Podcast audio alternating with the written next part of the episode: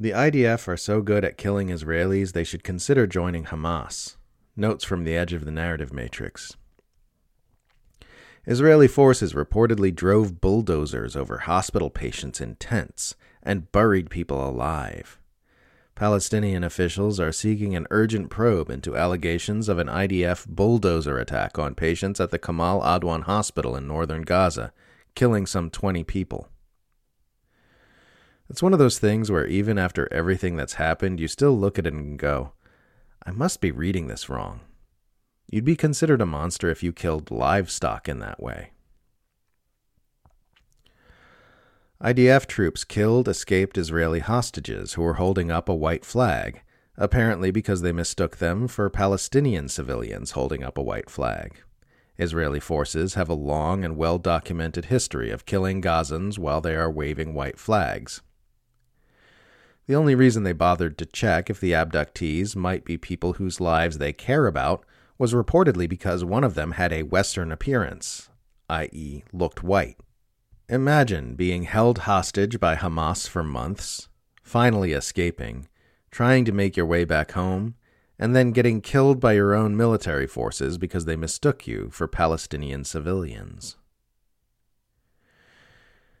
Israel supporters always say, Hamas just needs to surrender and everything will be fine.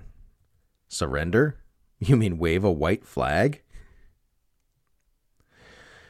Friendly fire during October 7th friendly fire on the battlefield in Gaza, friendly fire executions of Israeli prisoners.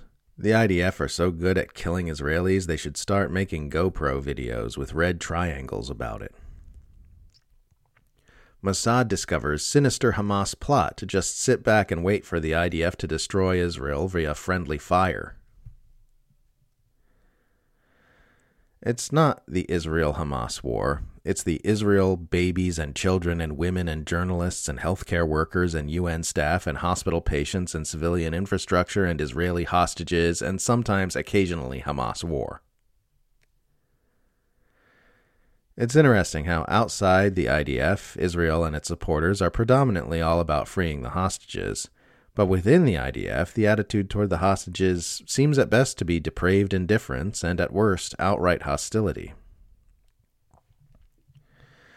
Some weeks ago, I saw a Hamas claim being circulated on Twitter that Hamas fighters had been luring IDF troops into ambushes by playing recordings of the sounds of children, and it was working because Israeli troops reliably go after kids. I didn't pay much attention to the claim at the time, thinking, no way, that one can't be true.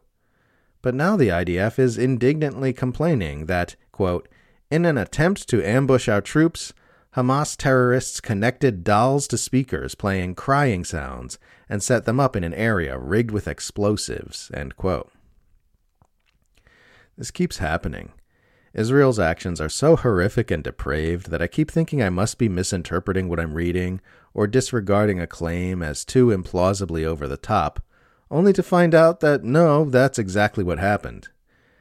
As bad as I know Israel is, it keeps finding new ways to show me I still don't know the half of it. It's so hard to say who's in the right in this conflict. On one side, you've got facts and evidence and a nonstop deluge of raw video footage documenting massacres of civilians day after day after day. But on the other side, you've got people calling you an anti Semite if you disagree with them, it's very complicated. It is not a coincidence that A. Video documentation of Israeli atrocities in Gaza has been extremely damaging to Israeli information interests, and B. Journalists in Gaza are being killed by Israeli attacks at a rate which has no historical precedent. Biden's presidency has turned out to be everything anti imperialists feared it would be, and so much worse. If you follow the they started it, no, they started it arguments of the Israel Palestine conflict back to their source at the beginning, you come to Palestinians should have laid down and accepted their violent mass displacement and theft of their homes by Israel in 1948. People are still yelling about from the river to the sea chants at pro Palestine demonstrations. But you know, if a different pro Palestine chant becomes ubiquitous, it will with 100% certainty be attacked as evil and anti Semitic too. Pro Palestine slogans aren't opposed because anyone sincerely believes they support genocide. They're opposed because they are pro Palestine.